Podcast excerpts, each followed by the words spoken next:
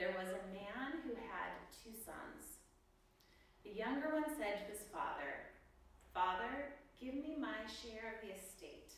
So he divided his property between them. Not long after that, the younger son got together all he had and set off for a distant country and there squandered his wealth in wild living. After he spent everything, there was a severe famine in that whole country, and he began to be in need. So he went and hired himself out to a citizen of that country, who sent him to his fields to feed pigs. He longed to fill his stomach with the pods that the pigs were eating, but no one gave him anything. When he came to his senses, he said, How many of my father's hired servants have food to spare? And here I am starving to death. I will set out and go back to my father and say to Father, I have sinned against heaven and against you. I am no longer worthy to be called your son. Make me like one of your hired servants. So he got up and went to his father. But while he was still a long way off, his father saw him and was filled with compassion for him. He ran to his son, threw his arms around him, and kissed him. The son said to him, Father, I have sinned against heaven and against you. I am no longer worthy to be called your son. But the father said to his servants, Quick, bring the best robe and put it on him. Put a ring on his finger and sandals on his feet. Bring the fattened calf and kill it. Let's have a feast and celebrate, for the son of mine was dead and is alive again. He was lost and is found. So they began to celebrate. Meanwhile, the older son was in the fields, and when he came near the house, he heard music and dancing. So he called one of the servants and asked him what was going on. Your brother has come, he replied, and your father has killed the fattened calf because he has him back safe and sound. The older brother became angry and refused to go in. So his father went out and pleaded with him. But he answered his father, Look, all these years I have been slaving for you and never disobeyed your orders. Yet you never gave me even a young goat so I could celebrate with my friends.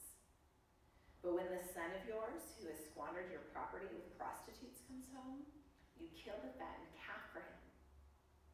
My son, the father said, you are always with me, and everything I have is yours. But we had to celebrate and be glad because this brother of yours was dead and is alive again. He was lost and is found.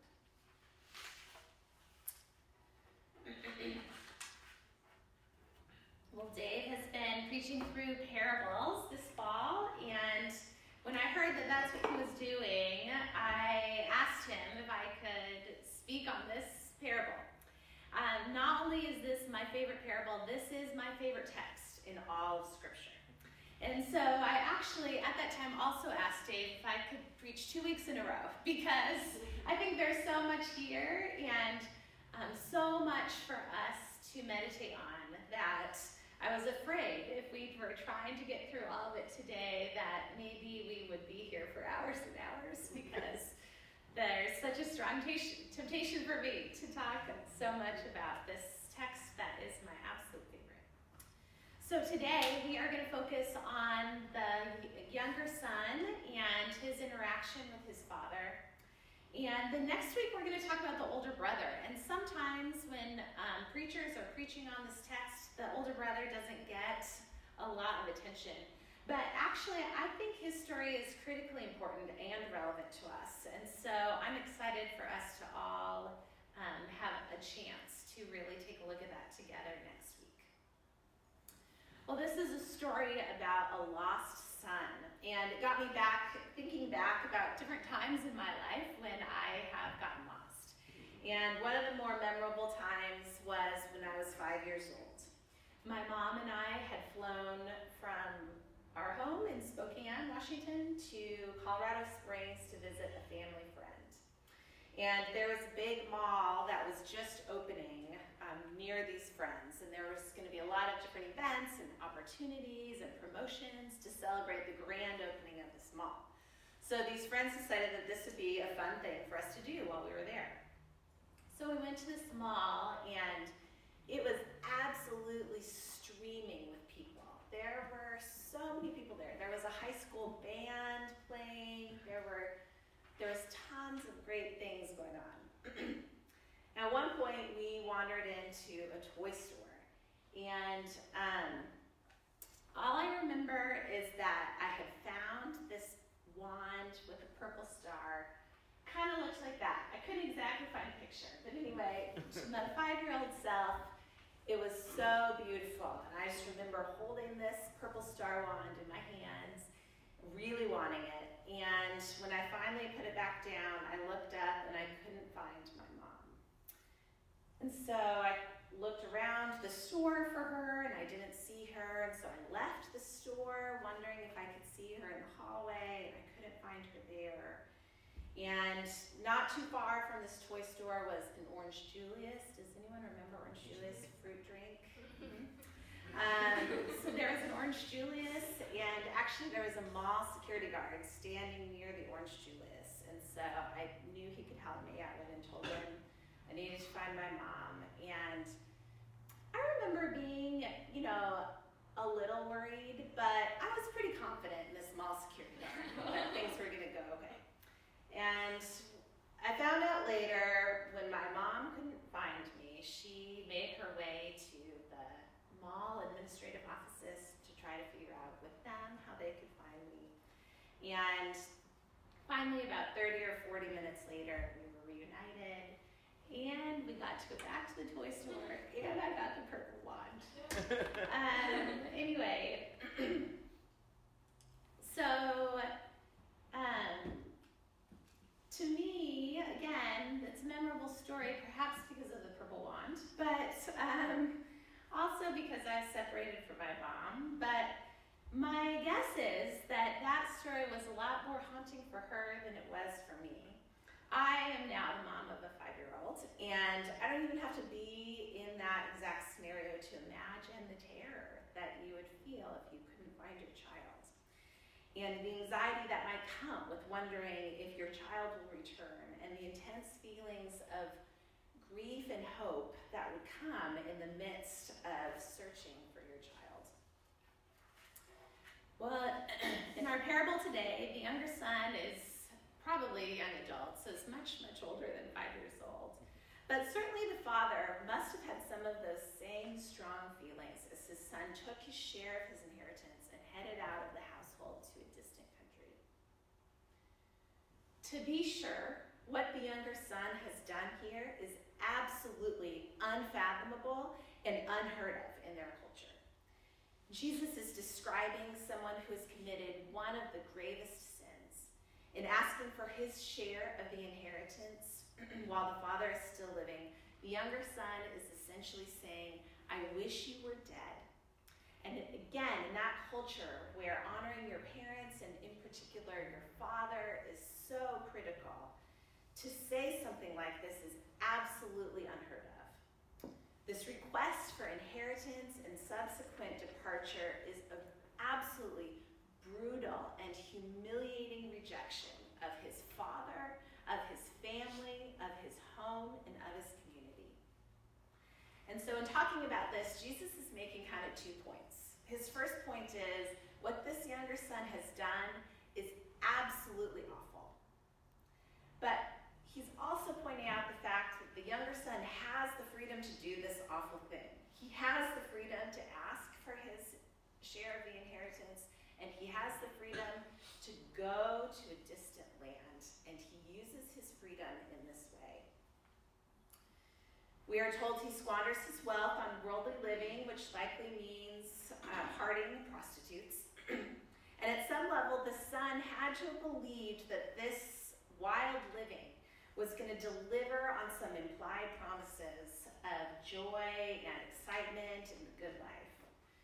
He was so sure that this was going to deliver on its promises that he literally bet his share of the farm on it. And it backfires. The son who started out with dignity and respect and wealth and health and reputation, relationship and community, literally has gone to the all the way to the other side and has squandered and all of it. I don't know about you, but when I read this parable and I read about the actions of this younger son, my first inclination is to make a snap judgment that this guy is an idiot. Um, it is clear from an outside perspective that what the younger son's searching for in this good life is not going to be found we know that the younger son, what he really longs for, can't be bought, even with the great inheritance that he has. But when we slow down to think about it, if we think for a moment, there are likely many ways in which we use our freedom to chase similar things. We might not be spending literally all we have on alcohol and prostitutes, but we are regularly tempted by the voices of our culture that tell us if we only achieve success at work, then we will be really valuable to our employer. Or if we can finally accumulate enough wealth, then we will have financial freedom and freedom from the anxiety of wondering if we're going to be okay and the means to live the high life. Or maybe we believe the voice that says, if we finally get others to really like us, then we won't have to worry about being lonely or rejected. And in response to these voices of our culture, we find ourselves looking for value and love and affirmation in the places that it will never be found.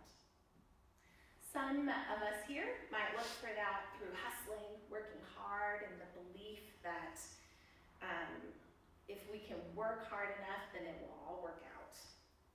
Others of us might respond by trying to escape uh, into our smartphones or our screens uh, this might end up looking like Netflix binges and too much wine.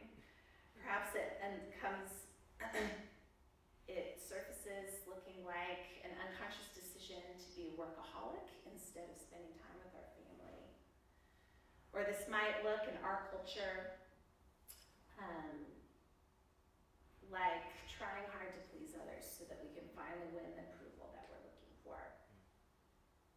But whenever, whatever it is, when we seek this approval, affirmation, worth, wealth from the world around us rather than God, it is in that moment that we find ourselves outside of the house of our Father and in a lonely and desperate place. The younger son eventually realizes that this wild living isn't delivering on the promises of the good life or at least his experience of the good life was pretty fleeting. his money is gone, he finds himself hungry and likely homeless, deprived of basic human needs. And he realizes that the owners of this pig farm that he's now don't even value his life as a fellow human being as much as the pigs that are getting the food that this guy would have. And in that moment, the younger son feels the profoundness of his isolation, this deepest loneliness and lostness that one can experience. well, a few weeks ago, I went with a friend to an event where Jen Hatmaker, who's a Christian author and speaker, and Nichole Who is a Christian singer and songwriter, um, were on stage together. And one of the songs that Nichole Nordeman sung is a song called Hush. And there's a line from the song that um, has continued to play on repeat in my mind in the few weeks since I've heard it. And it talks about um, sinking in the ocean and God grabbing her in the undertow and bringing her to a safe space for healing. And that imagery seems to fit the condition of this youngest son. He has hit rock bottom. He is literally dying from starvation. And it's in this place that the text says he comes to his senses and remembers. He remembers that his father gives plenty of food to his hired servants. He remembers that he is the son of his father, and he remembers that his father's character is kind and generous. Last summer, while we were on vacation, Bill and I watched um, The Lion King with our kids for the first time. Classic 90s Disney movie. And um, we were more into it than they were, which felt kind of sad. But um, anyway, there's a great scene in that movie that kind of illustrates this kind of critical moment of remembering. In case it's been a while since you've seen it. Simba's father dies, Simba runs away, the years pass, Simba's evil uncle is destroying the kingdom. And then Simba has this kind of experience with his late father, and um, in that, his dad says to him, You are more than what you have become. Remember who you are. You are my son. Remember who you are. And it's a significant scene in that movie because it's the turning point where Simba finally um, decides to return and um, take his place as the king of the kingdom. But I think it's also a significant scene because it resonates with one of our main human tendencies. So often we forget who we are. We forget what we've been created for. The term remember actually occurs over 200 times throughout the scriptures. And it's interesting because when the term remember is connected to God, the Bible reminds us that God remembers. This is not a God who forgets. God remembers his people. God remembers his promises. Every time remembering is associated with God, it's to tell us that God is a God who remembers. But every time remembering is associated with God's people, it's because God's people have forgotten who their God is. And so there are many exhortations for God's people to remember who God is and to remember who they are as God's people. And that is what is happening here in this critical moment for the younger son. Just this last week, I was talking with my sister on the phone, and she said something um, that kind of pressed one of my buttons in insecurity. She didn't mean to, she probably didn't even know it at the time. But it was one of those moments where all of a sudden the conversation just turned, and I wanted to get off the phone immediately. And as I was reflecting on that conversation, it occurred to me that what she kind of inadvertently said made me forget uh, who I was and who I know that I've created to be, and it made me in that moment feel like, oh, I should be chasing all these other things.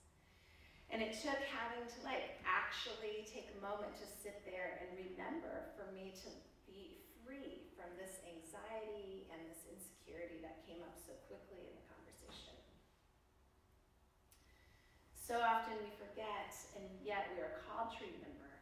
The younger son remembers. He remembers, and this remembering empowers him to make his return. And in that moment, he chooses life.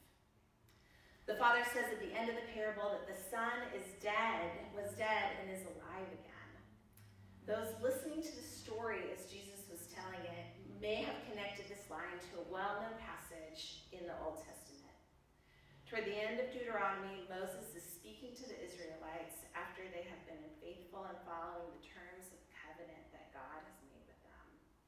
And Moses says this to them This day I call the heavens and the earth as witnesses against you that I have set before you life and death, blessings and curses. Now choose life, that you and your children may live, and that you may love the Lord your God, listen to his voice, and hold fast to him. For the Lord is your life, and he will give you many years in the land he swore to give your fathers, Abraham, Isaac, and Jacob. The younger son comes to his senses. He remembers and he chooses life. And it's in that place that he begins to make the long journey home. He formulates a speech, and he's hopeful and optimistic that his father will accept him back as a servant. Well, this isn't meant to be a heartwarming story on its own. this parable, I believe, is meant to give us real hope. At the beginning of Luke chapter 15, uh, we read that Jesus is telling this parable primarily to sinners and tax collectors, but also that a group of Pharisees, the religious leaders, are standing nearby. Now, the tax collectors in that time, in that culture, are literally taking the inheritance from their fellow Jews, their fellow brothers and sisters. They are collecting taxes, but they're telling them that they actually owe more tax than they do, and they're keeping the difference. And because of that, they were despised by their fellow people.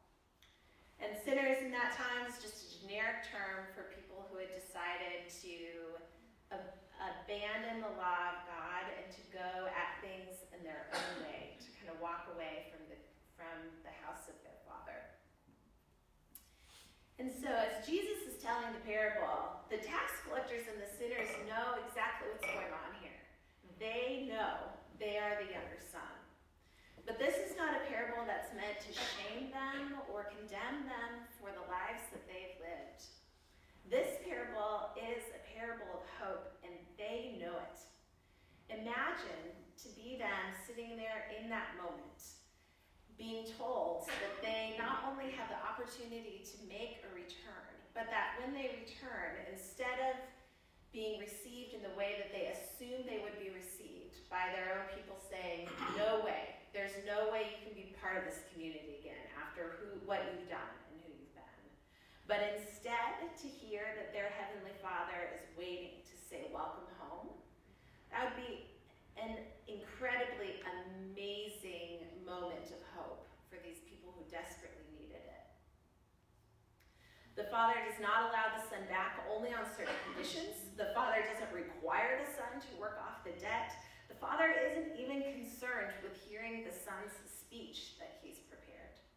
The Father simply sees that the Son has decided to return, and that is enough to get the Father running towards His Son. The younger son probably can't believe that there are no strings attached to this return. My guess is that it's hard for us to believe that there are no strings attached to that kind of return either. When confronted with such an overwhelming display of compassion, it's easy to think, this can't possibly be for me. And yet, what Jesus is declaring here is that God wants to put on us a robe of honor and a ring of inheritance.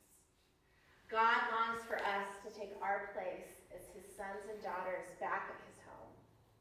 He wants us to know the joy and the relief and the peace of being a cherished mem- member of his family. And he wants us to know that nothing can jeopardize our right to be sons and daughters. And so, just to like make sure this point is clear, the father throws a huge party. Uh, he wants everyone in the household to rejoice and share in the joy that his son has come home. This is not a cautionary tale against parties. You might think that if you just read the first part about squandering money on alcohol and wild living. No, the Father is about great big parties. There is a celebration, and rightfully so, because the Son has come home. And so he wants everyone to share in that joy. And the same is true for us. God invites us to share in his joy. We can rejoice with God when we find ourselves ready to return. We can rejoice when we see others return. This parable tells us that we are called to be people who throw parties and who welcome others home. Um, the mission statement of Renew, which we um, try to say a lot so that we can be people who remember and live it out, um, is that we are renewed by God for the renewal of our neighborhood. And as I was thinking about the younger son and his interaction with his father, I started thinking, what if we were a community that became known as a group of people who remember who we are, who show this radical compassion to people who return home, who rejoice and throw parties where all are welcome. That's the way of life we see clearly in the life of ministry of Jesus. And that's the good news that Jesus calls us to proclaim for ourselves, to know for ourselves, and for those all around us in Lynnwood and Seattle and beyond. Let us pray. God, we thank you for this story, um, for this parable.